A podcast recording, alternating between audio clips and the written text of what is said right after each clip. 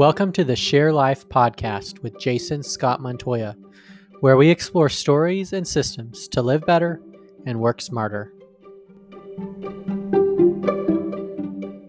Welcome to another special edition of the Share Life podcast. We're in an ongoing podcast series as part of the discovery process for my next book project, From the Garden to the Cross How Jesus' Harrowing Mission Shows Us the Way.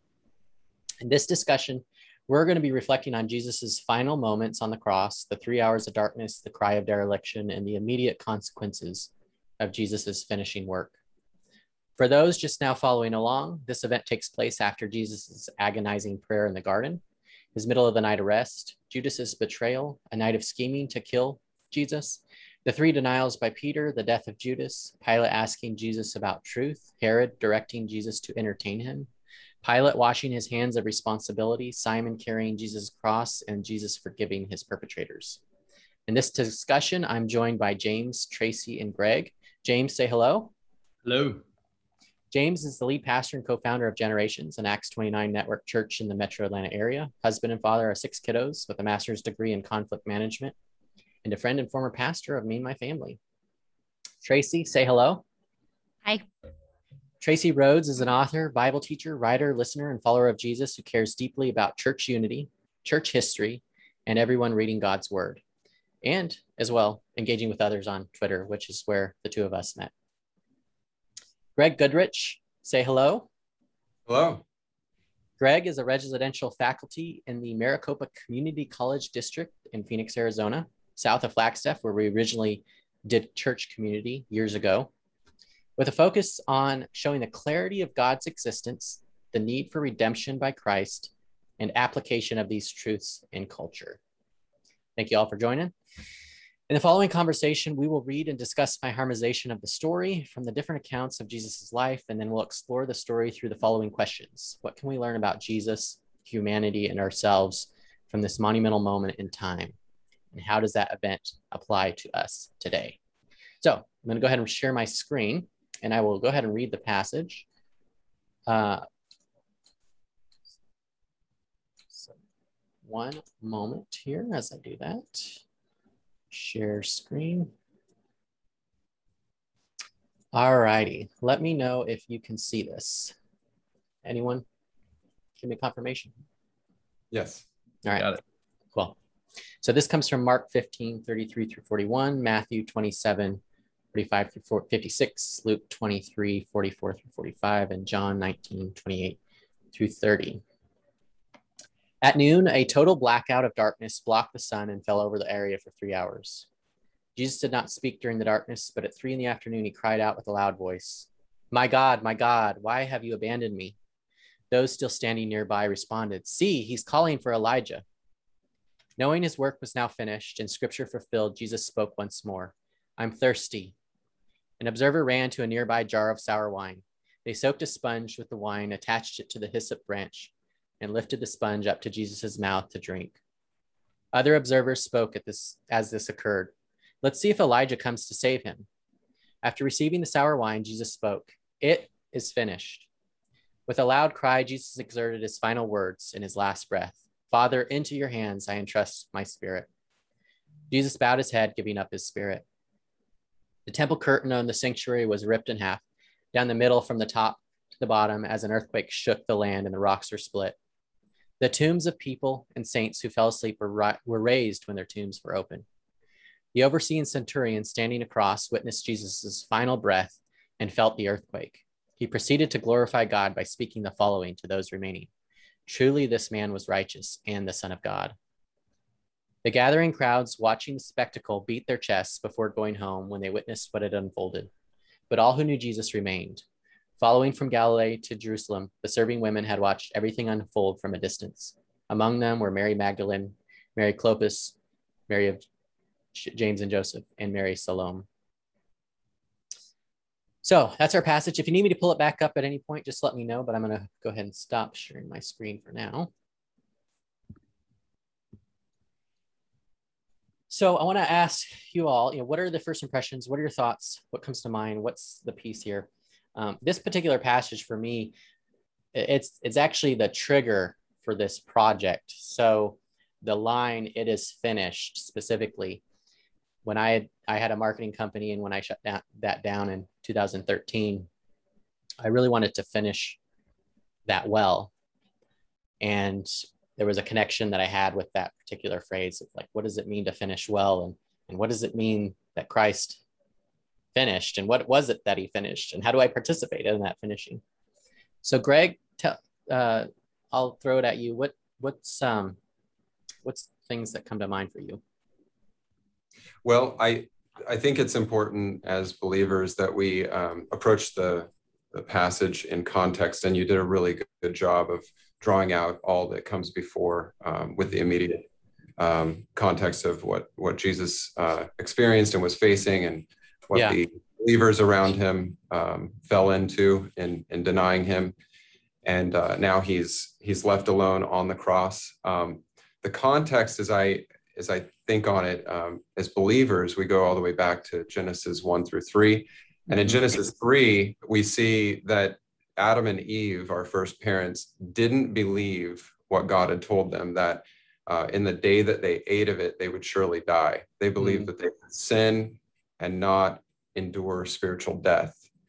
Yeah. And so that under the covenant of works, um, that having occurred, then God, through the, the animal uh, skin that he covered them with um, after their self deception, after their self justification, he comes in to show that promise through the one uh, the the lamb that would be sacrificed and yeah. so here we have the culmination of all those sacrifices going back uh, to the very beginning when god first offered that up mm-hmm. and then we mm-hmm. have abraham of course him seeing that this wasn't going to come through uh, isaac it wasn't yeah. going to come through the ram it was going to come yeah. through the lamb of god who would take away the sin of the world and then of course we get john the baptist uh, elijah coming on the scene and promising um, that this one would would be coming in in that short time and so here we see that justice of god from the very beginning that is eternal um, expressed and poured out on his son mm-hmm. uh, and so we have this this maximal expression of of justice at this closing point for jesus but we also have this maximal expression of mercy that fulfills yeah. that justice. and that's what makes us christians right is that we believe that god is eternally just and he can't um, he can't dwell with sin, mm-hmm. uh, but he himself is the one who seeks uh, and and ensures that reconciliation will come to mankind. And so I think yeah. we, we see that here. And is that I guess the thing that a couple things that come to mind is is that justice is it manifesting in this moment? Is it in this the, the three hours of darkness? Like how do you kind of wrap around the, the application of it in a real an event sense? Uh, well, I I'm my mind's drawn to Psalm 22, which I know I mentioned to you um, yeah. as we were preparing for this, and uh, so when when that psalm opens, "My God, my God, why have you forsaken me?" Mm-hmm. Um, and, and we see that in, in Isaiah 53, that uh, wrath of God that's poured out, not in a physical way, because that can't be punishment for moral evil, right? Yeah. For moral um, autonomy against uh, the, the divine um, order, the moral law, right, that God had placed there in our hearts from the very beginning. Um, the, the justice uh, for that cannot be physical.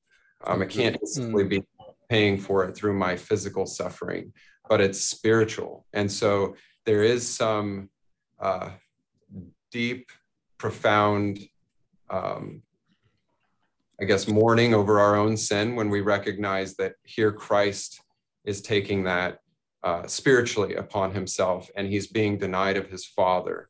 It's yeah. the, the, vision of sin that has, has ripped um, everything in creation apart um, even ourselves uh, being divided yeah. with ourselves. Um, here we see that Christ is enduring uh, this this wrath of God and the separation.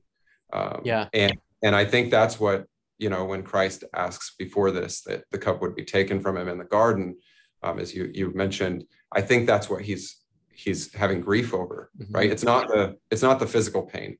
Yeah, it's enduring that he's going to be forsaken of God. Yeah. So I definitely want to dive in that a little bit more. And I do think there's an interesting connection between this moment in the Garden of Gethsemane as well. Uh, but before we do that, let's let's turn it to Tracy. Tracy, what's uh, what's going on in you when when you're reading this? Oh, I just took a lot of notes. Um, what it, perhaps just because I was reading it the way you formatted it, what stood out to me were Christ on the cross and what were the last words yeah. he he had to say? I've studied that before for lent um, like what what the last words were um, both in the upper room and then here. And you know it quoted a psalm. It's a very um, wonderful jewish thing to do.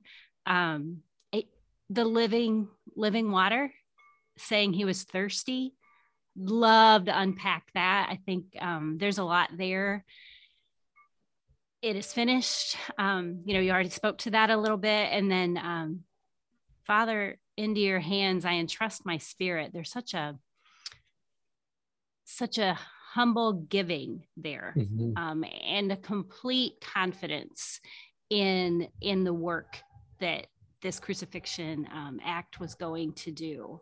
So yeah. I was really drawn to those. Um, mm. And then as I went further down, once he gave up his spirit, I love these moments in the Bible. I love the word suddenly in the Bible, yeah. right? When you read suddenly, you're like, it's all about to happen. And so I really liked um, everything that happened when he gave up his spirit, right? The temple yeah. curtain torn in two, the tombs of people, you know, came alive. The centurion has this hopefully sal- salvific moment. Um, yeah. So yeah, that uh, all of that kind of um, a suddenly. It doesn't say suddenly, but it was suddenly.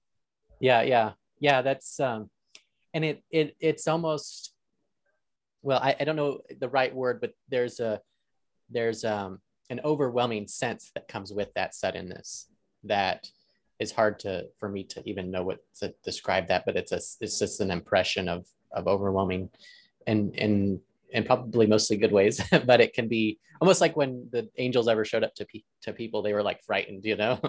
But yeah, it, even though yeah. they were there for good reason. So so yeah that's that's great. Thank you for sharing. Uh james let's throw it to you. What's um what's pulling out, sticking out, resonating with you in this particular passage? Yeah, I mean, I I think um,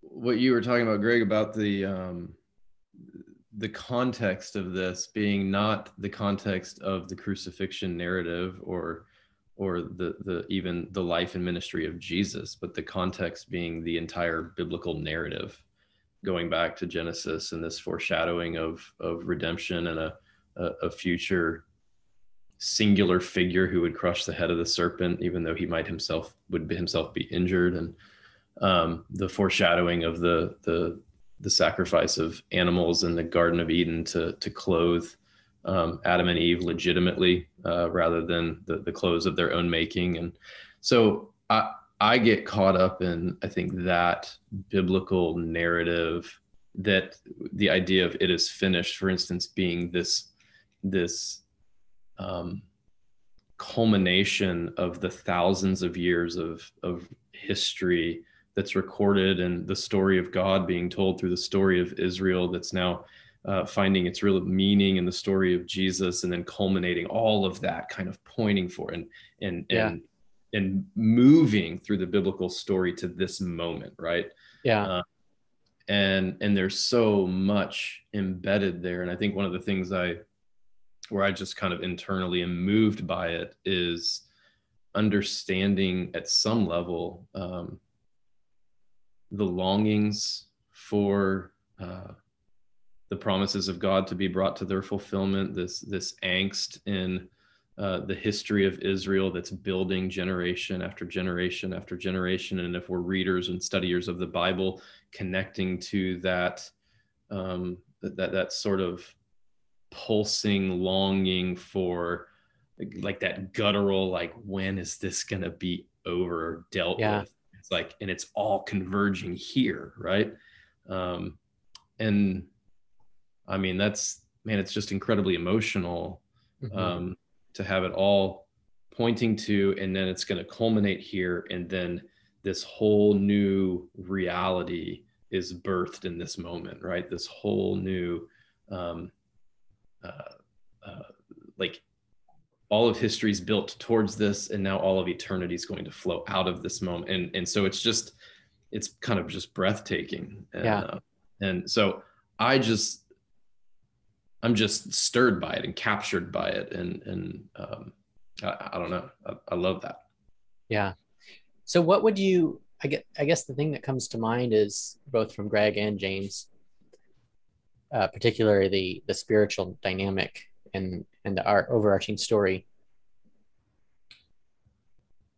The the dy- like there's a lot going on here that's not that's not obvious if this is all you were if you were like an observer you walked up to the cross and saw this guy and he said it just finished like this isn't all obvious. And even as we read it it's not entirely obvious as well. So how what's how do we convey that in a powerful way that people connect with it?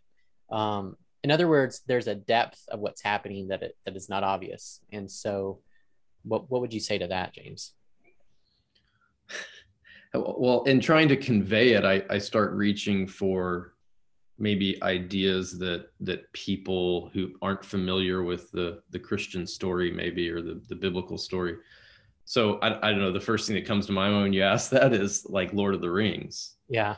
Um i mean imagine you've never heard of tolkien's stories you've never seen the movies read the books and you walk in uh, to a room full of of people watching this moment at mount mordor where where the the ring like frodo's finally arriving at this place in this dark reality where he's trying to destroy this thing and I mean, you could probably almost make fun of it, right? Like mm-hmm. it's easy to dismiss this moment if you haven't journeyed th- from the beginning and and from you know where the hobbits began and where the like if you yeah. don't know all of that, you know, and and so I think I, I think having something of the that context is so important that if we're going to understand the gravity, like the the eternity and and and earth shattering like reality of what's going on in this moment um we we have to spend some time trying to develop that or trying to to, to press into that and and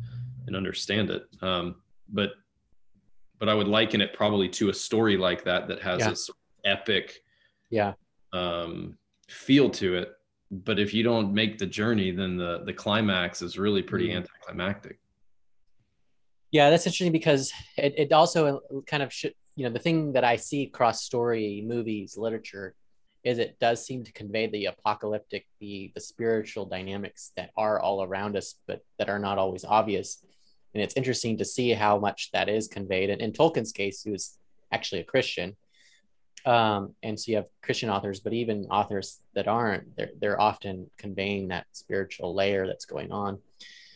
So I guess, you know, to talk about the history piece, you know, I the thing that comes to me in what in terms of the context of the Israelites' history is, you know, we're talking this situation with Christ is happening at Passover, and now we have this darkness unfolding, and so I immediately think of the darkness of the Passover of Egypt. Is that a Greg? Is that an appropriate attribution for me to do? Is that uh, helpful for me?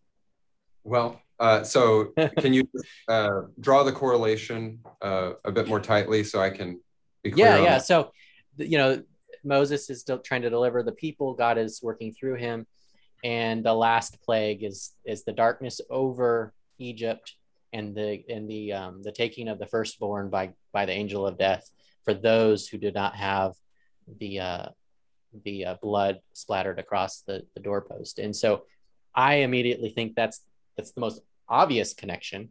I don't sure. know if that's uh, seeing something in it that's not there, but but that's my connection point. Thanks for that. Yeah, I yeah, think yeah. accurate. Um, as I understand it, in in uh, the history or historic Christian church, we have uh, the uh, precedent, right? The fathers and mothers uh, that have built up the faith for us. They uh, seem to state that there's a covenant of works that we're all under when we're outside of Christ, right? And and we can't attain to grace uh, and uh, obtain mercy from God in our own works. Mm-hmm. Um, and that covenant of mercy, though, that covenant of grace begins with Adam when he receives yeah. by believing in the promise. And so when we look through uh, the history of Israel or the church, uh, we see, you know, parallels. So when Christ is breaking his body and and pouring out his body and his blood uh, and having us take the Lord's Supper, um, I believe that is directly correlated to the Old Testament, right? It's one covenant of grace, but we have two different dispensations here. And we have the Passover, which is a lamb that was slain that needed to be consumed by the family. Uh, and um, that was to be taken in joy. Uh, the blood was to be put over the doorpost. And I think that, uh, you know, that this is a, a further and more detailed application to the people that were to be redeemed of what was given to Adam, and then of course what would be fulfilled in Christ. So that Lord's Supper, that you know, if we're a member of the the body of Christ and we're taking uh, the Lord's Supper, we should be seeing that connection with um, our fathers and mothers throughout history, uh, even you know as they took the Passover. Uh, yeah. This is the fulfillment of that. Did that answer the question? Yeah, I, I, it does, and I guess the other part of that would be is is this a symbolic thing happening or is there a literal um is there something literally happening whether it's at a spiritual level in this darkness that is sort of unraveling those those pieces you described you mean in the darkness that christ's ex- experiencing yeah in the darkness he experienced yeah well i i think it's death he he mm. poured out himself um despising the shame of the cross right even okay. to death and because of that, he's worthy to be called um, the Son of God. He's he's the one who you know endured the temptations that were brought to him by the, the greatest tempter that you can imagine after 40 days of you know denying himself yeah. and denying his flesh. At that very, most vulnerable point he endures those temptations and you see that understanding that connection with his father. And so yeah. then as that plays out um, throughout his ministry and it comes to this point you see that he has no sin he has not uh, given way to any of the temptations that face any of us and so for that he can be a high priest but a high priest that stands forever and yeah. um, and and stands there so as god looks at us uh, he sees christ so as far as the darkness goes he's he's endured the darkest of, uh, of dark, I guess, right? Yeah. And uh, we, I think we we often when we are caught up in those hindrances that uh, distract us from the kingdom of God or the sin, right, that so easily entangles, we are um, not cognizant really of if you sin, you'll die. For the believer, that doesn't mean they're outside of Christ, but there's spiritual death that remains, right? Mm-hmm. And and so that's the the the reality of what sin brings as a consequence um, into our our hearts, into our families, into the, our culture, into the globe, into the world, uh, is is shown here and reflected yeah. in Christ. That's what our sin deserves. Mm-hmm. Um, and and as uh, James pointed out, I think that if we if we haven't followed the full context, the journey up to this point, it is, you know, I remember reading this as a teenager and thinking, is that it? Right. you know, it's, yeah. it's th- three verses is um, the, the core of the passage that we're looking at today. Right. And so yeah. it can be so easily missed what depth there is in that. Hmm. So Tracy, what would you add to that? And, and, and, and also how does that bring, how does that moment of darkness connect us to this, this cry of God abandoning him? And, and then the third thing I would throw at you would be, you, know, you have a heart for for biblical literacy and everyone reading the scripture, and so you want them to know that story. And and, and how would you tie that into this particular dynamic? And the main thing running through my mind the whole time is this is why we read the Old Testament. Mm. right we we have those contingencies of people that think um, the, the new testament is is all all we need to develop our faith and I mean, right away we go back to Genesis one through three, right? And that thread that carries us through. And then we're going to move on um, from here into the development of the church and revelation. Um, I, I would say that was probably my biggest faith development was realizing that the Bible was one long narrative like mm-hmm. that, and we're also um, part part of that story.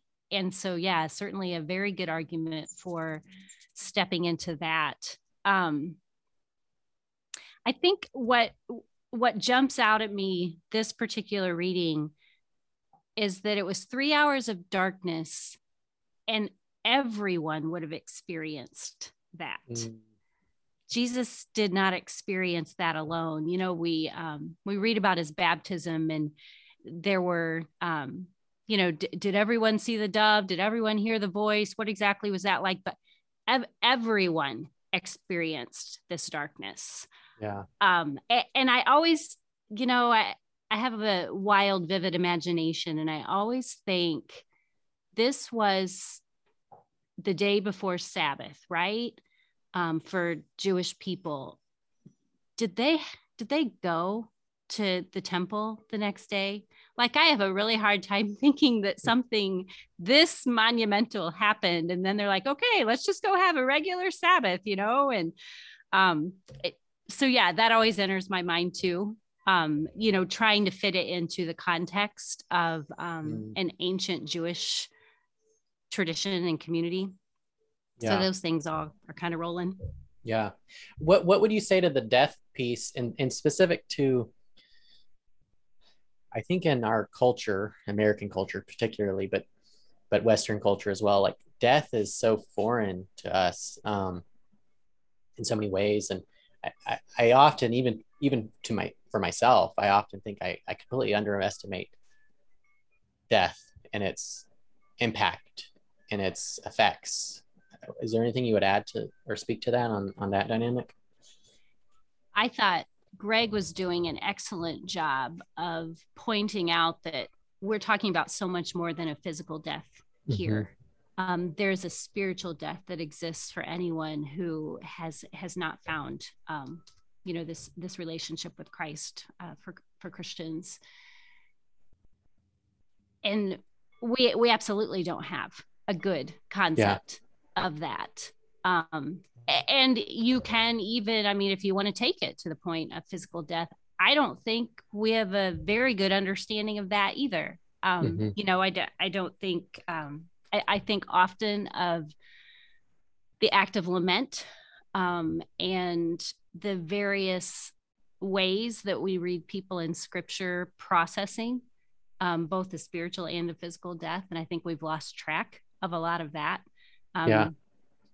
In, in our culture. So yeah, implication after implication. Yeah.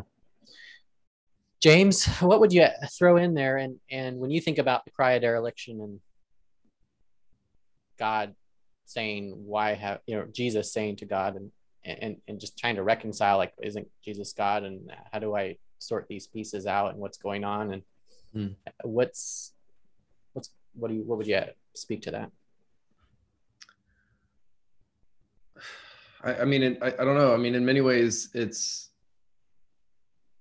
it, it it feels somewhat elusive, right? Because I think in um, in in our human experience, we know something of um, not necessarily the forsakenness of, of being forsaken by God, but of being at some level without God. Um, even for us who are Christians, we've experienced something of of life outside of union with Christ, or even in moments of sinful struggle um, we've experienced, even with union with Christ as maybe our defining reality, but but at the level of felt reality, we can feel that alienation because of our sin at times when we struggle and um, we feel abandoned and um, and so I, I think part of where I go is my own experiences of of maybe lostness, alienation, forsakenness, those kind of emotions, and then going like, but this was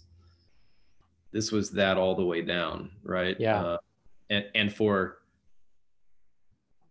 and for the second person of the Trinity who had known nothing but intimate, eternal fellowship with the, the Father and the delight of the Father. And and so I, there's there's a lot of mystery embedded in that for me. Um, only only I guess in as much as I, I could say um, there's a level of anguish there that I couldn't possibly yeah even imagine. Um, and so I could take my worst anguish and then multiply that many times over. yeah. Not approach the kind of anguish that that Jesus is going through. And again, that's just at the emotional, psychological, mm-hmm. um, you know, level. I, I think too the the there is something that just some of what was triggered, I guess, as I'm listening to you others talk is, um, you know, there is there is, I guess this the the the element here of um, the substitutionary reality mm-hmm. of what's going on here. Um, that one of the uh, you know if you if you just share the gospel let's say at its at its core it's the fact of jesus's life death resurrection for the forgiveness of sin for all who would receive him with empty hands of repentant faith or something like that right yeah. so you could go through some presentation of that um, but i think part of what I, I really believe we're in a desperate need in, in American church culture, forget secular culture, American church culture of recovering a, a robust, biblically proportioned doctrine of sin. Mm-hmm. Um, we don't understand the the evil and the, the, mm-hmm. the, the sinfulness, let's say, of sin. I mean, part of what so in this passage draws so much of that out of me because here I am. I can look upon my Savior who I love, whose finished work I have some understanding of, and, and, and the why behind it and the what it accomplishes for me. And yet, my instinct, my, my, my natural impulse is to til- still trivialize my own sin in light of the price he's paying specifically for my sin and the yeah. sin of the world. And, and so I think these small thoughts that we have of our own sin, the minimizing of the whole category of sin, the reduction of sin to to something of a moral faux pas versus like this, yeah. this cosmic treason against a holy, loving God. Like I have greatly diminished, and I do this chronically, sort of pathologically. I, I diminish the seriousness and the gravity of my own sin and and where that originates and what that means and and and and what that then um, requires of Jesus in order to cover that guilt. Mm-hmm. Um, and so uh, that's that's an aspect of this that I find to be um, something we're in desperate need of recovering um, a, a, a, more broadened, deepened understanding of of of sin uh, beyond just you know mistakes and you know un- unadvisable behavior or whatever. Yeah. um, yeah. Well and also what comes to mind is is is like you're describing the weight of sin is now on jesus in this moment. And as a result it's the weight is so heavy that it literally splits him from god or however you want to phrase it but it creates something it gives us a clue of just how severe it is but even that clue isn't sufficient to for us to even grasp it well, yeah, and when we when you think about a, a place later where Paul's going to explain something of what happened here with that language in Second Corinthians five of of that that he who knew no sin became sin mm-hmm. for us, so that in him we might become the righteousness of God. And so, um, Paul's giving an explanation there of something that would wouldn't be intuitive to us otherwise. Of yeah, this isn't just I mean, it is transactional at, at one level, um, but it's beyond that. I mean, this isn't just Jesus exchanging his life for ours, taking our penalty upon himself so that we could uh, receive newness of life from him. This is, I mean, the idea of Jesus becoming sin. And so there's my sin, but then there's the, the, the, that sin then writ large across the human ages. Yeah. And then, um, expanded to include all the categories that I actually do find reprehensible, even if I don't find my own sin reprehensible. yeah. The, the, things I would maybe rightly uh, uh, understand is that, and and Jesus is taking the the whole tonnage of all of that on himself. Um, there's this, I mean, there's some mind-boggling, like mm-hmm. can't get your the, co- the cost. Yeah. The cost of grace is beyond our comprehension. Mm-hmm Yeah. Yeah. Greg, what would what would you add to that in terms of this conversation? And and then now we've got these people talking about Elijah. Like, what's the connection there? Are they just clueless?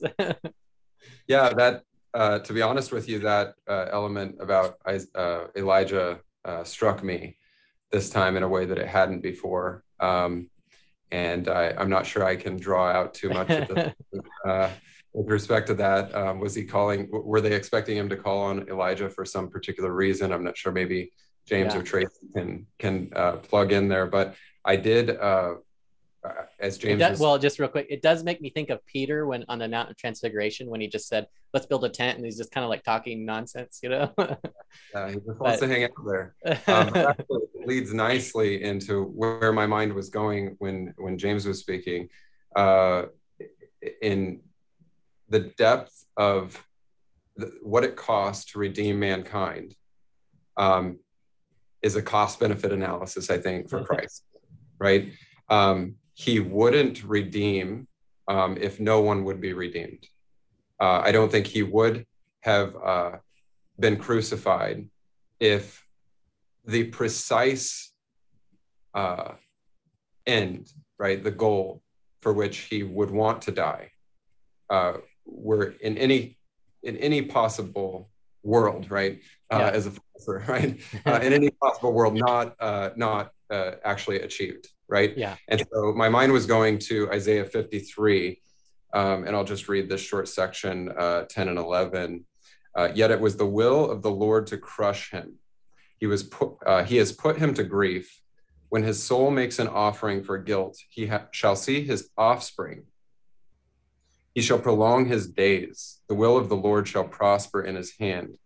Out of the anguish of his soul, he shall see and be satisfied. By his knowledge shall the righteous one, my servant, make many to be accounted righteous, and he shall bear their iniquities.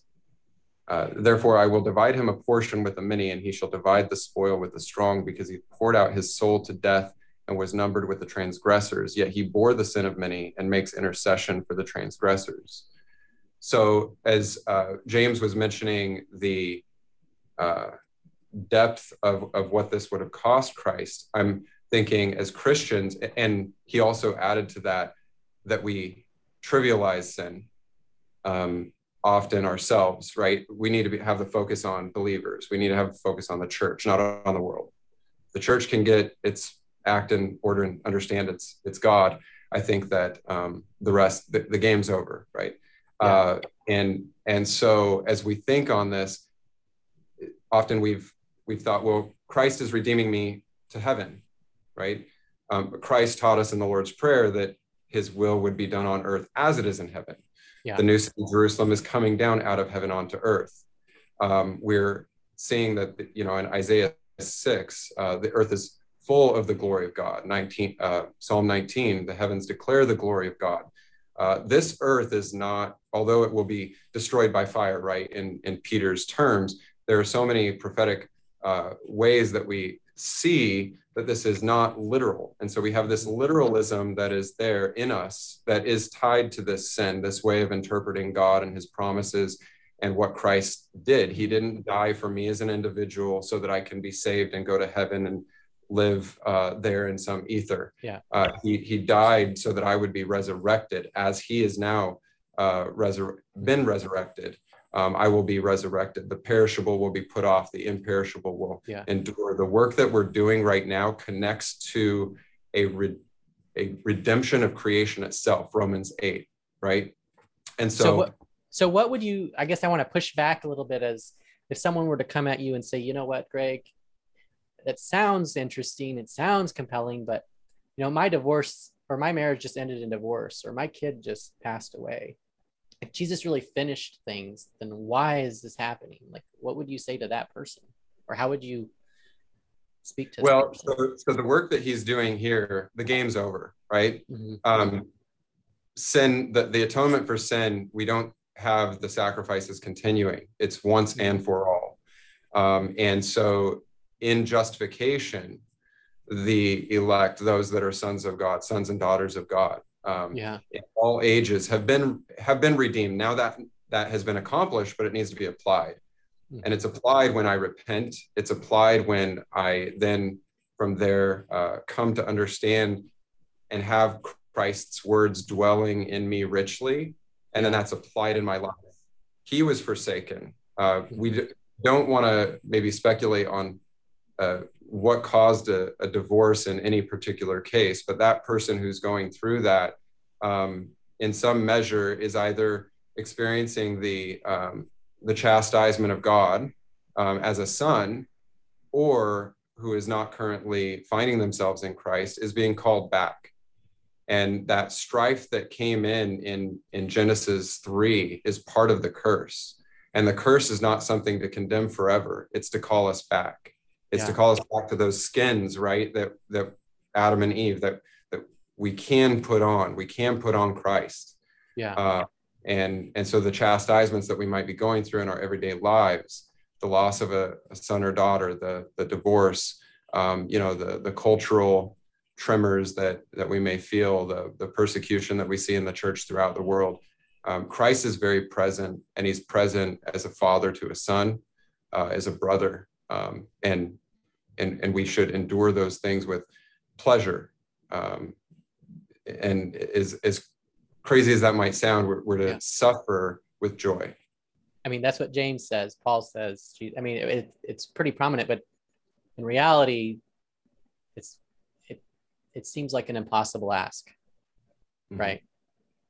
So I want to throw this over to you, Tracy. You know, we now have this "I'm thirsty" line here. If you want to add anything to what was said, feel free to. But also this "I'm thirsty," and and there's another uh, allusion to the to the Passover with the hyssop branch being lifted up to Jesus. I actually have a personal connection to this particular part of the story because several years ago, my great when I moved to Atlanta, one of the reasons I moved here was because I had a little bit of family, and one of those family members was my great grandmother. She was 99 when we moved here, and she lived another mm-hmm. 10 years. And the day that she died, um, my wife had this sense like we need to go see her because this is going to be her last day.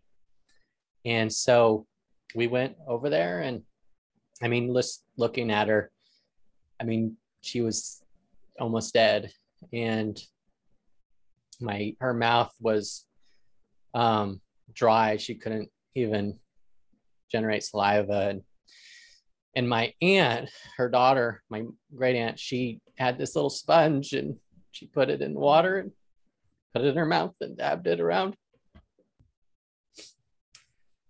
And just, I got to see Christ in that moment in a way that I'd mm. never seen before. Mm. And like just a connection to God through her last act on earth when she died a few mm. hours later.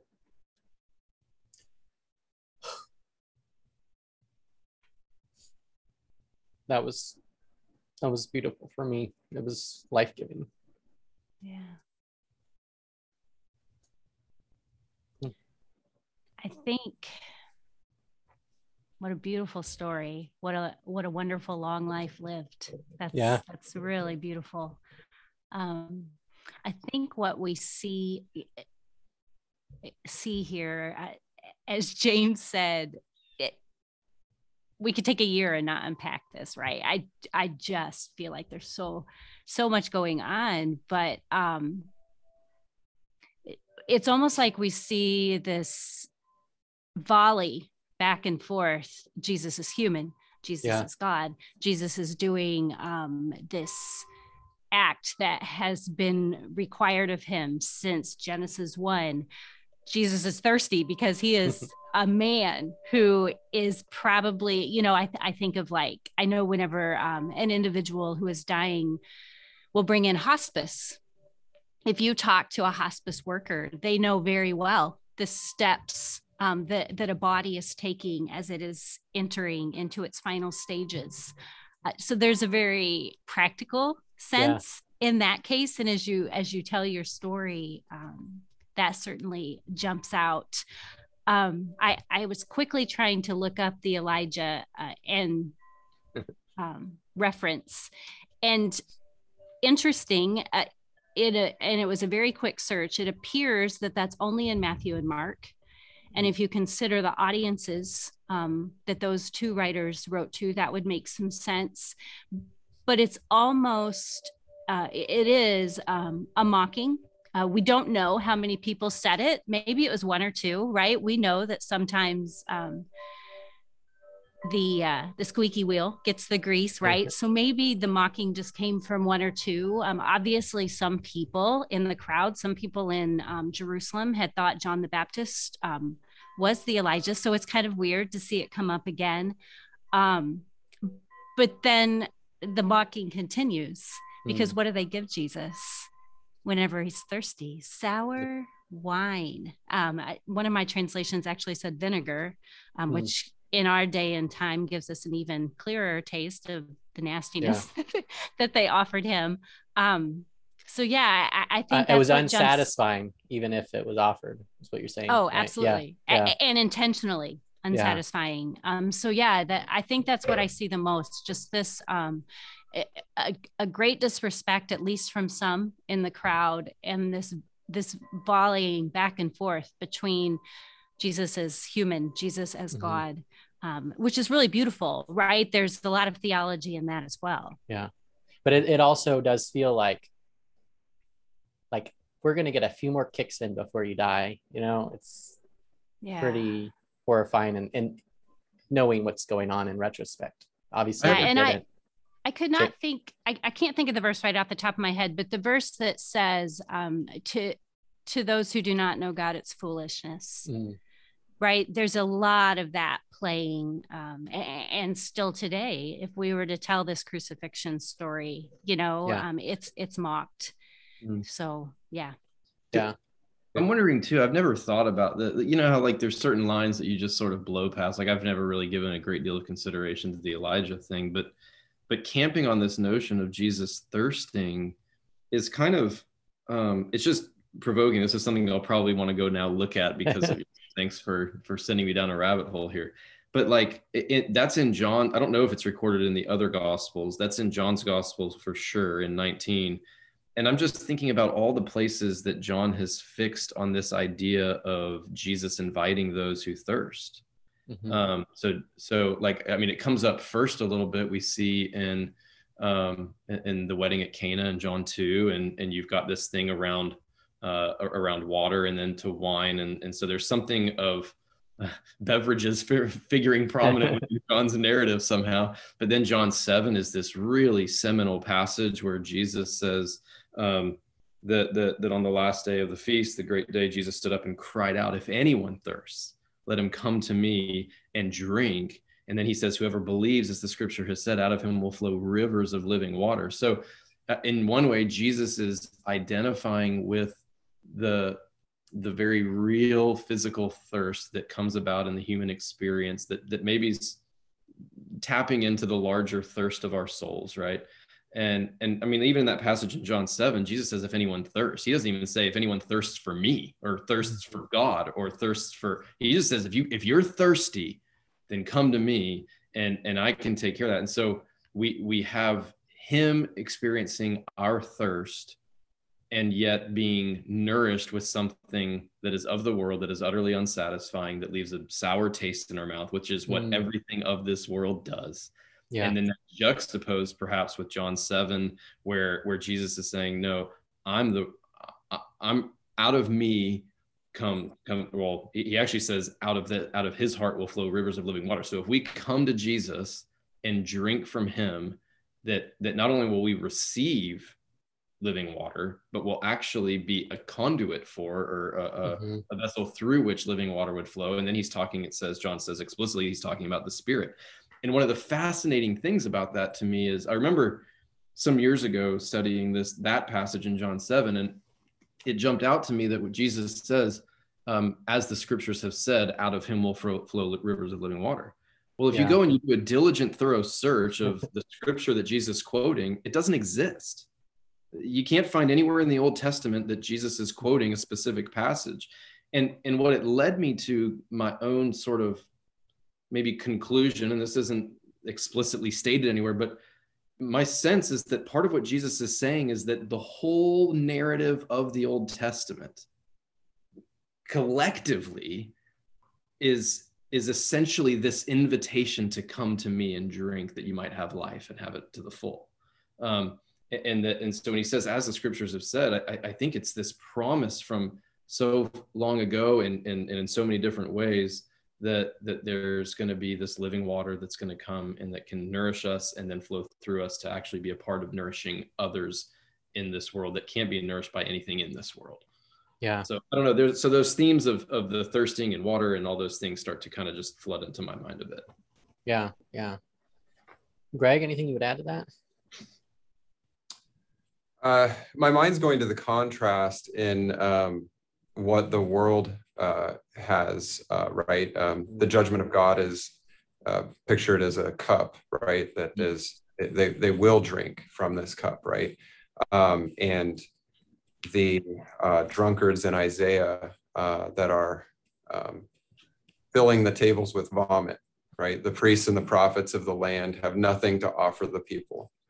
Um, and the irony that they're in, you know, fairly uh, materially they're they're well off, right? Yeah. Um, but they they have starved themselves, they've starved their people, and here Christ is, you know, even under this. Uh, to call it agonizing with our own you know trials that we would call agonizing doesn't doesn't reach to the ultimate mm-hmm. sense of it but that he would he would endure this agony um, and yet hold fast to the word of God uh, really does show it, he's not, as some might uh, think of it, well, he's God, right? Um, he's he's not really experiencing suffering, um, but mm-hmm. we understand the incarnation, um, at least to the level that God has revealed it. Uh, we can understand. No, he he. In every way that we experience temptation, in every way that we experience pain, he's experiencing that here and so the mockery that um, it says that in in Psalm 69 um, speaks about uh, that that prophecy that he would thirst, right? That he yeah. would be offered vinegar, and it says that uh, there, when I made sackcloth my clothing, I became a byword to them. I am the talk of those who sit in the gate, and the drunkards make songs about me. That's pretty deep. Uh, yeah. Where it's reaching not only just to these physical sufferings, but the world um, who you're offering yourself for is is mocking you and so mm-hmm. there's a lot in that right for yeah. marriages as we deal with our children um, well give us a couple examples practically speaking for how you might apply that uh, well if if uh, if my children have are, are, you know they're teenagers right so yeah. a couple of them anyways um, if if they are uh, having some difficulty, uh, does that throw the eternality um, of God for for a, a, loop? Right? Is he is he uh, is he surprised? trying to figure out how to respond. Is he responding in uh, some passionate anger? Yeah.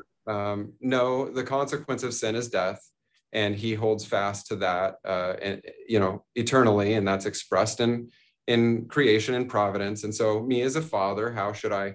Live that out before my children. Well the, the consequence is the consequence. I'm sorry but you made the yeah. choice right? Um, and just standing firm in that in that word. That's uh, interesting. Think, yeah the our capitulation to to show mercy maybe unnecessarily in certain situations to their own yeah. detriment. So where we might be mocked um, where we may be enduring difficulty even in the midst of our church right? In the midst of believers or in our own home we should be standing fast, looking at ourselves, right? Reflecting, seeing if I have sin involved. But when we're mocked, let's not be surprised. Uh, yeah. Sin, sin is in our midst, and we need to respond to that in a godly way as Christ did. Yeah. What, how, Tracy, what would you say to that in terms of res- the response of mockery and, and human wrath? We, we just entered Twitter land. That's what I figured you'd be a good fit for that. Uh, yeah, good good fit, Jason. Um, I I'm often asked, like, how how do you decide what to respond to, right? So I ask a ton of questions on Twitter. Um, and my reason for it is because there are a number of very smart, very seminary trained individuals like we have today, right? And, I am, um, a, a lay person in the church who loves Jesus um, w- with all her heart. And so, why wouldn't I want to glean as much information as I could? So, I ask these questions, and you know, you only put a few characters in a tweet. And so, it's hard to communicate the depths of conversations like today in a tweet, really hard. um, and and so you're often misunderstood. Um, it, you have a tremendous variety of different theological backgrounds and Christian traditions. And my response when people ask me, how do you decide who to continue interacting with, what questions to ask, et cetera, et cetera, I rely very heavily on the Holy Spirit, right? And I'm convinced we don't do that enough because like like you said that we should not be surprised that there's mockery. We should not be surprised that there that, that sin enters into these interaction and these conversations even among christians. My gracious we're still sinners right? Yeah. through and through. Um and so i rely very heavily on the holy spirit um especially if it's something that i feel came to me in a mocking tone. Mm-hmm um, I'm not I'm not going to I probably won't respond to it at all. But if I do, I ask the Holy Spirit first. And it's amazing how grace filled he can guide you to yeah. be if you will let him. Yeah, the interesting connection that comes to mind is the cry of dereliction to what you're saying in the sense the Holy Spirit, the separation of God, that very thing you're describing that that is what you rely on is is now sep- split from Christ in a, in a sense. And I don't know, it, it, kind of illuminated perhaps the, the costs in a way that I hadn't thought about before. In a very maybe a specific example. Like we're we're navigating life in these sort of day-to-day scenarios and without the Holy Spirit, it, it can quickly turn into a train wreck. Well, and I think James addressed that so well. Um, what a mis there's so much mystery in that. Yeah. you know three three days of jesus being it, it, jesus who cannot be separated yeah. from the tra- yeah i can't even. So yes mystery. I, I i'm a big fan of the word mystery. Twitter for a question and see what you get back. Yeah. you can explain it in 140 characters. Yes. I was thinking too actually um James, when you were talking and you were mentioning the uh, how culturally we don't grasp the fullness and the depth of our sin and, and what our sinful nature leads to, put that in a sermon. you know, I mean, um, sometimes it feels like the amount of I hate to use the word knowledge because um, that's such a, a, Western culture thing, but even even uh, a soul understanding of how separated we are from God. Mm-hmm. That's a lot for pastors, for teachers, etc., to communicate. Yeah. And and I think it's so vital that there are so many dangers and, and issues. Well, the world is just so complex to start with, but there are so many dangers that without the Holy Spirit, we couldn't avoid them even if we had the most wisdom possible. We we literally need a, a personal intervention at, at a day-to-day level in a lot of cases so. It and i mean part of the other side like so i think as christians we naturally gravitate to going well how does jesus respond to this ill treatment? How does he absorb or you know mm-hmm. and so forth? But but we sometimes will forget to go okay, i mean now we're talking about okay apart from the holy spirit. Well apart from the holy spirit looks an awful lot not so much like jesus on the cross and his response but the people who are doing these things mm. the, the, mocking, the, the, yeah. the all. And so my question too would go towards going, what are the ways in which I'm opposing Jesus uh, with maybe even good intentions or maybe just kind of not a lot of thoughtfulness towards how I might, but what, what are the ways in which I'm accusing Jesus? What are the ways in which I think yeah. I might like, I can sometimes perceive, man, Jesus is so lucky to have me on his team. I'm really satisfying Jesus's thirst for followers with the way I'm right? and it's like no what if my life's just a bunch of sour wine to jesus Mm. um, and so i think there's like if we're going to look at this at the human level um, and what does it say about humanity well the clearest picture of what it says about humanity isn't what we see in jesus it's what we see in his accusers and his his persecutors his his assailants right yeah. His, martyrs. yeah. And, and so uh, recognizing that those instincts live in me Yeah. and i have to like they, they live in jesus's people i mean even the fact that at some of our best i mean where are the disciples in all this right Yeah. they're not close at They're hand. gone. even for those of us followers like we're not always in the right place closest to jesus or to, you know taking our stand where we should be and so um, what it what it makes me think of is the inherent cowardice um, self-protection um, the, the sort of defensive posture or the pride and arrogance um, that lurks in my own heart um, and that manifests maybe in most of the time in more subtle ways than attacking Jesus, right? yeah. Um, but but nonetheless, maybe still Yeah. in some But way- what we do to the least of these, we do to him, right? sure Yeah. I think the other thing is, is, um, yeah, I lost my ta- train of thought. So, um, maybe it'll come back to me, but, um, anyone want to jump in? Greg? Next part is Father. So we have this, it is finished piece, and then we have Father, and I entrust my hands into your spirit. What's, uh, what's the importance of that? I, I guess I see a, I think the interesting part of it, just based on some of the stuff we've talked about so far, is there's almost a, I don't know if blindness is the right word, it doesn't feel like the right word, but there's something that like Jesus is physically suffering and there's a spiritual dynamic, but he's still at the end of all of that, he's trusting God in the midst of it and in the conclusion of it. Yeah. Uh, it it seems to me that um, we do again get a contrast, right? We get the contrast between Christ here um, entrusting his spirit to God at the moment where the body and soul are separated, right?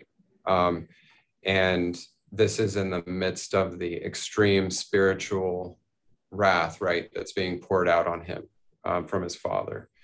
And if we were to think about, um, you and know, I guess I just to just to stop there for a second. sure, sure, So if our sin is imputed to Christ and God's wrath is essentially it's on that sin, right? Is that Hmm. to, to kind of more clarify what you're describing there?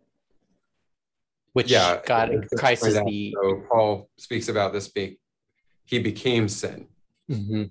right? He who knew no sin became sin for us. yeah. So, um, But I guess I'm wondering like is that is God like literally purging the sin? De- kill, destroying it? Like that's where it's not entirely obvious to me what's happening there. well, the, the penalty is paid, right? Mhm. So, uh, he he had no sin, right? And so we see that in his resurrection. Yeah. The, the the physical death and all that comes before it, right? In in all the the grief uh, stricken world that we experience inwardly and outwardly is a callback from God, right? It was not original in creation. We were not to die Yeah. and then that is imposed by God. It's not circumstantially, um, you know, we sinned and and so there's some natural consequence in the physical realm. Uh, no, this was actually imposed by the Creator who created the world out of nothing. Right? Yeah. Um, he is then imposing this physical death on Adam and Eve and all their posterity, and that should show each and every one who is under it that they have sin and um, as we identify with what is being experienced here with Christ, he says uh, that he's putting his trust in the Father as he's giving up his spirit. Contrast that with sin from the beginning and every sin that is there in our hearts throughout human history, right? Uh, you have autonomy. We Mhm. we want our we Mhm. want our view of what is good, not what is good make we ourselves to- judge. We want to, yeah, we want to redefine ourselves in in our own view of human, um, not who God made me, right? And so we see that even now, right? And culturally, we see that rippling throughout. Um, and and Christ is coming here with knowledge. And so I know Tracy alluded to the idea of knowledge being Western, maybe that that word, but I I believe that we see in uh, First Corinthians two, we see that um, the the leaders of this age crucified the Lord of glory without knowing it. They didn't know that he was mm-hmm. the Lord of glory. If they did, they wouldn't have done it. And so having having that come out so explicitly from Paul, either we believe Paul or we don't. And yeah. why would we believe Paul? We also see in Hebrews that if um, if someone wants to come to God, he has to believe that he exists mm-hmm. and that he's the rewarder of those that diligently seek him. And there's so yeah. much there for me that's tied up in who Christ was from the very beginning of his manhood all the way through here to now giving up his spirit that he trusts God because he knows that he's trustworthy. Yeah, Adam God is good. Yeah, Even when it Adam seems like nothing. God. Yeah, Adam had his his eyes on his wife for whatever reason, right? Uh, and, and, his wife uh, being deceived as Adam is standing there, um, is, is, is deceived to believe that God lied right? The one who created your your nature mm. doesn't want you to have what's good for that nature. Um, and, and so Christ here is is submitting to that human nature. He's he's submitting to the curse even that he didn't deserve so that he could redeem yeah. us and and he's he's trusting God through all of it. It, yeah, yeah. Go ahead, James. It's really interesting because you know if you, if you think about in Paul's thought right of Jesus as this the second Adam, uh, but like where did Adam and Eve ultimately fail? Well, I mean, we saw them in a in a sort of unbroken humanity um, when they were taking God at His word, relying on the protection of God, the provision of God, and and uh, the promises of God. Like they just they leaned into Him, right? They trusted Him. Um, so in a pre-fall world, humanity unaffected by sin was utterly dependent. They were just happily utterly dependent. And what we see in Jesus is bringing, you know, and and now a fallen world. Part of how he he uh, uh, inaugurates the kingdom of God and the inbreaking of this new world is to actually be the the person who all like at the very core, right down to his bones, excuse me, um, depended on God mm-hmm. and didn't try to live independently, even at the moment of greatest crisis. Yeah. And so this is really a picture in that moment of what mm-hmm. of what it means to be fully human, and that is to be fully trusting in the goodness of God towards yeah. us um, that's the essence of our of, of, humanity of what it means to be a yeah. fully human person yeah and i think the other thing is that idea of us becoming our own judge it's it's essentially saying i'm going to choose not to do that i'm going to choose to let god stay that judge even though i might feel justified to, to be that because i've been uh, hurt or attacked yeah. and that kind of ties into i guess some other things you're saying in terms of like the people that are the wrath of man on christ here not only is Jesus is our sin imputed into Christ, but his righteousness is now placed into us. And so in a way, we can't even see our own sin and our own wrongness because to acknowledge it without redemption is it's impossible, right? It's essentially condemning ourselves in a way um, or maybe it's not impossible, but it seems like not. there are a few people that would embrace condemnation on themselves without the redemption that that Christ gives us. Uh, Tracy, what would you um, add to this dynamic and in, in terms of you know Christ is entrusting himself to God, and then all of a sudden, you mentioned suddenly earlier, suddenly a bunch of stuff starts happening.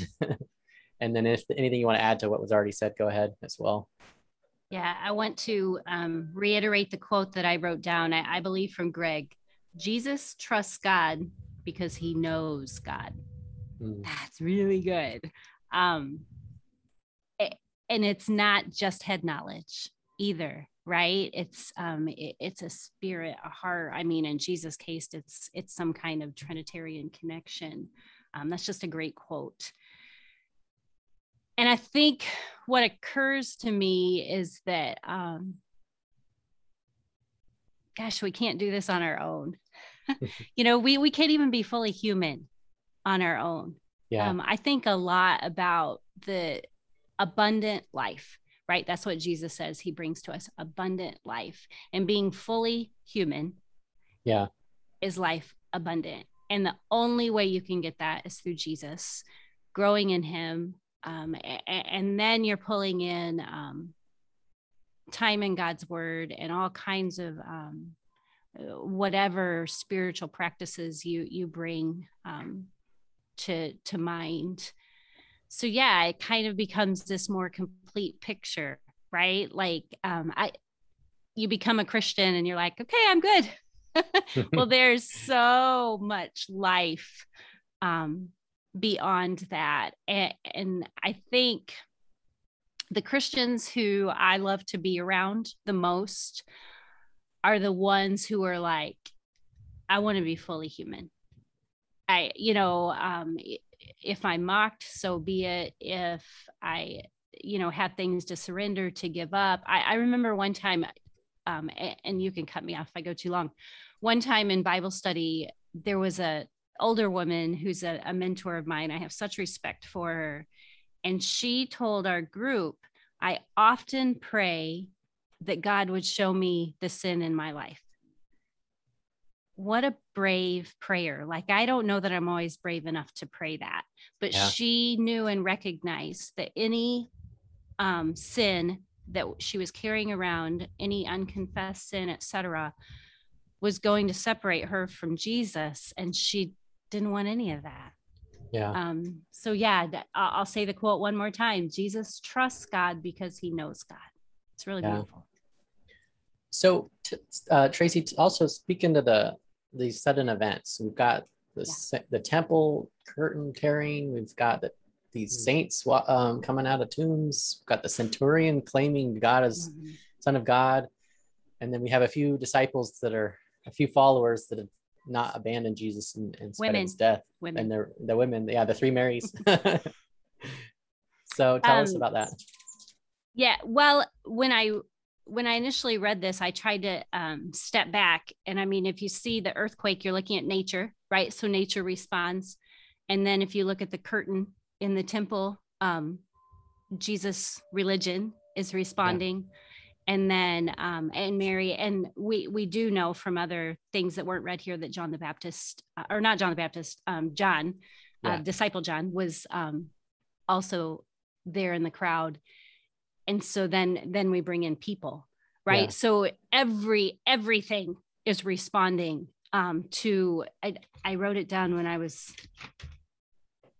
yeah even the people few... were the people that were just watching they were beating their chests like they were responding in some way yes yeah. well it, which um that's a pastor's dream right re- this demands a response um, yeah how, however you respond, um, it it cannot go without a response. Yeah, yeah, that's interesting. James, you have something to add to that? no, I was just laughing at how pastors. Yeah, it's not how it goes. Uh, um, I grew up Southern Baptist. Did I mention that? Uh, a lot, lot of altar calls in my day. These events are well, I I mean it's it's hard again there's a lot of mystery here i've never heard anybody you know talk at length about the tombs of the people and saints who fell asleep were raised when their tombs were open i mean i don't i i, I think i mean in a very simplistic level this is not it sounds to me like greg is uh, a, a, bit more theologically astute than i would be so he probably could put this in a better way so I'll, I'll put it in uh, maybe terms that maybe I think about like the the veil's torn, right? These uh, like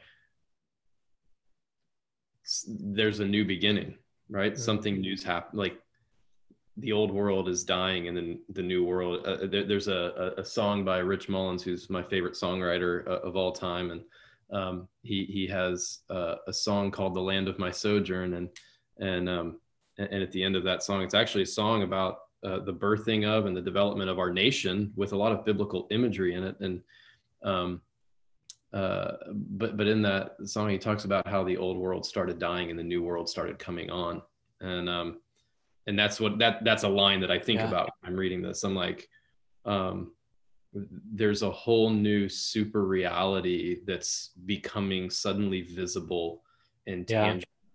Yeah. Um, that is a, a glimpse. It's a momentary, like very tiny glimpse into um, you know preview of coming attractions. There's there's something happening here, like our the accessibility of God that when Jesus said, like we talked about earlier, come come to me all who thirst, or come to me all you who are hungry, or uh, come to me all you who are weary and heavy, and I'll give you like all these invitations of Jesus, like you and me and every single person that's lived since has had direct personal access to come to God because of this moment, right? Yeah.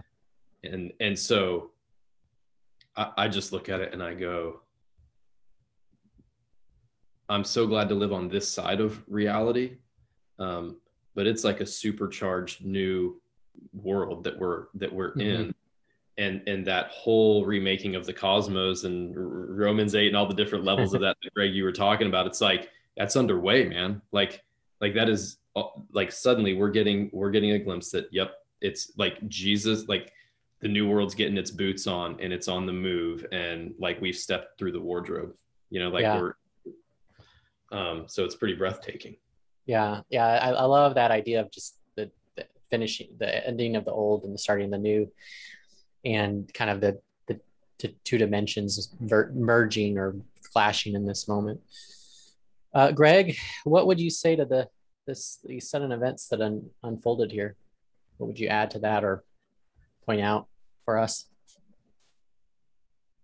I think uh, Tracy and James have really covered it um, well. Uh, they, yeah, as Tracy mentioned, you know, everything is responding. Um, you have the whole realm, uh, the whole temporal realm, right, is is under this curse because of us, um, and it wasn't. It, it, was subjected in futility, but for a goal.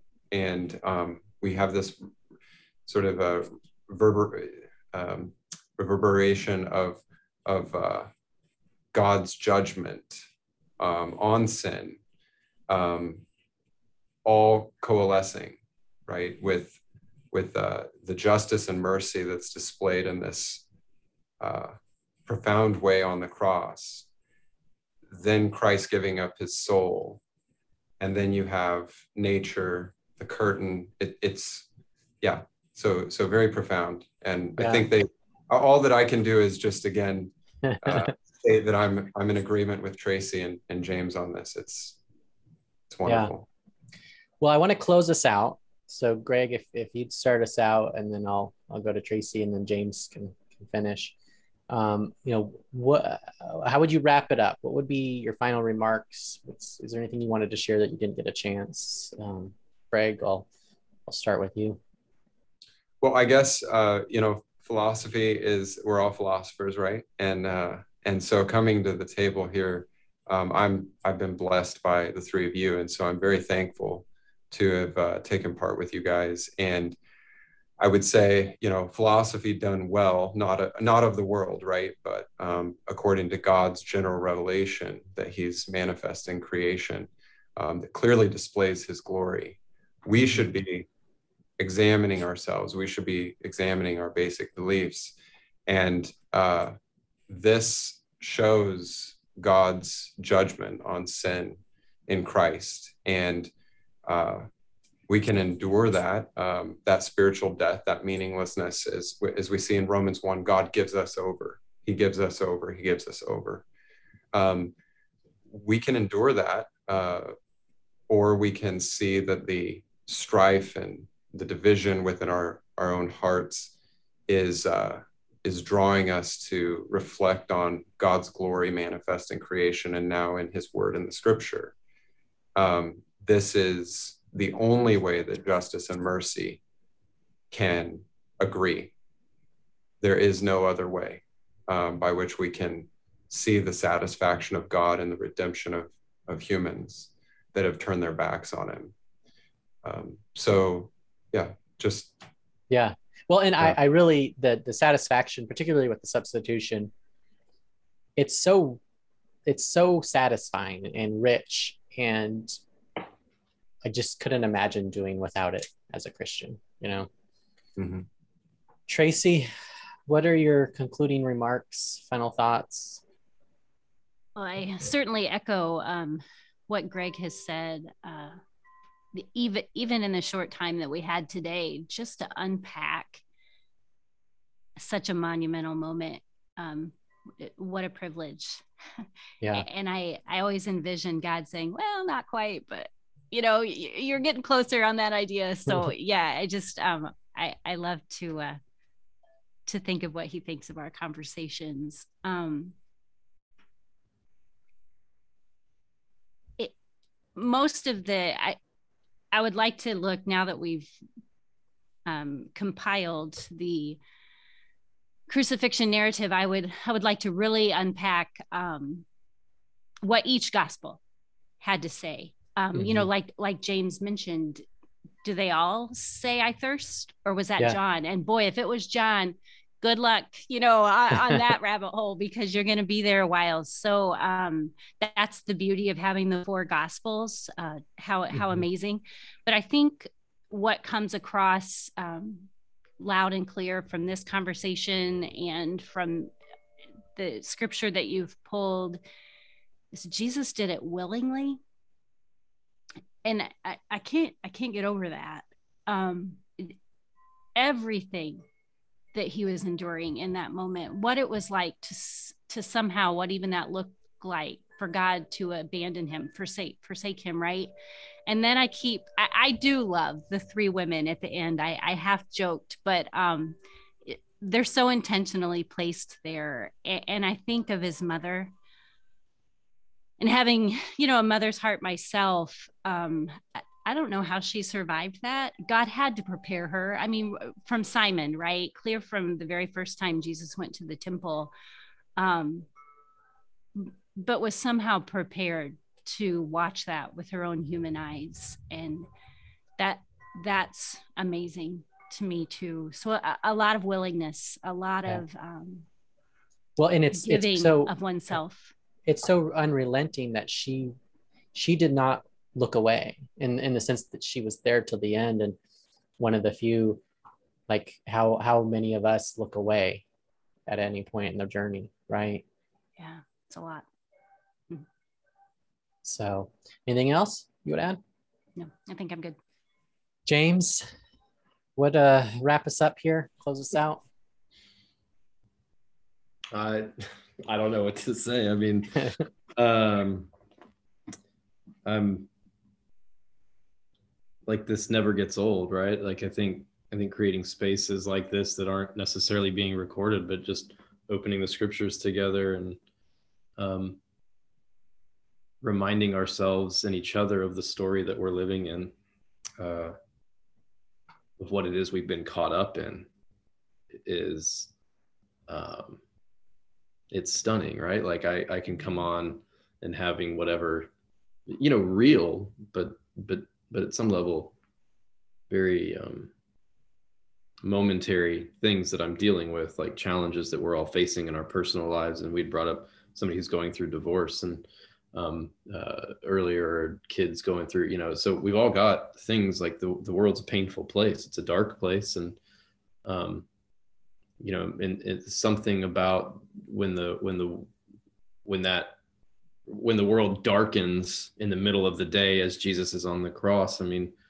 um, I mean, life apart from Christ is dark like that for a lot of people. We're experiencing a world that's in a lot of darkness right now, and it feels like the whole world is raging, and uh, and too often, uh, Greg had mentioned earlier, just the the need for the church to get itself in order and stop worrying about the state of the world. And too often, the church is joining the world in outrage rather than presenting an alternative to that. And um, and so I, I, think what I what I'm struck by is we were talking last like close to the end about Jesus's humanity and showing us what to be fully human means dependency, surrenderedness to, to the Lord. Um, and and we talked about guilt and we talked about sin and, and those things which are real and but there's also this thing of weakness and need that's not actually a part of sin. There's a part of weakness and need that preceded sin.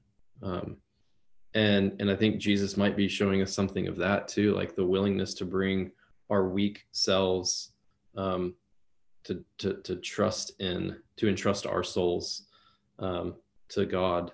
Like that's that's the essence of christianity right? Is to go man i'm guilty i'm weak i'm needy and then i think the the big part for us in our culture is i, I guess what i want to this is maybe what is to stay there right? That we don't become christians and then move beyond that. That lived christianity is the retention the the the maintaining of that posture of repentance and faith in, in a place of conscious weakness and need and dependency upon uh, a righteousness outside of ourselves and upon a power outside of ourselves if we're going to have build our lives in any way uh, that is going to be of any usefulness to the Lord and, and good to the world.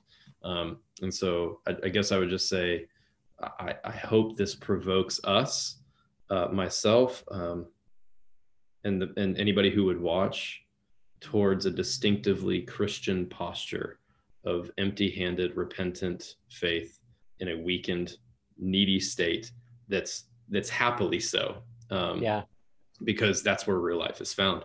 Um, and so I don't know. That that's kind of what's sitting on me, I guess. Yeah. Well, thank you so much for sharing. I appreciate it. Thank you, Jason.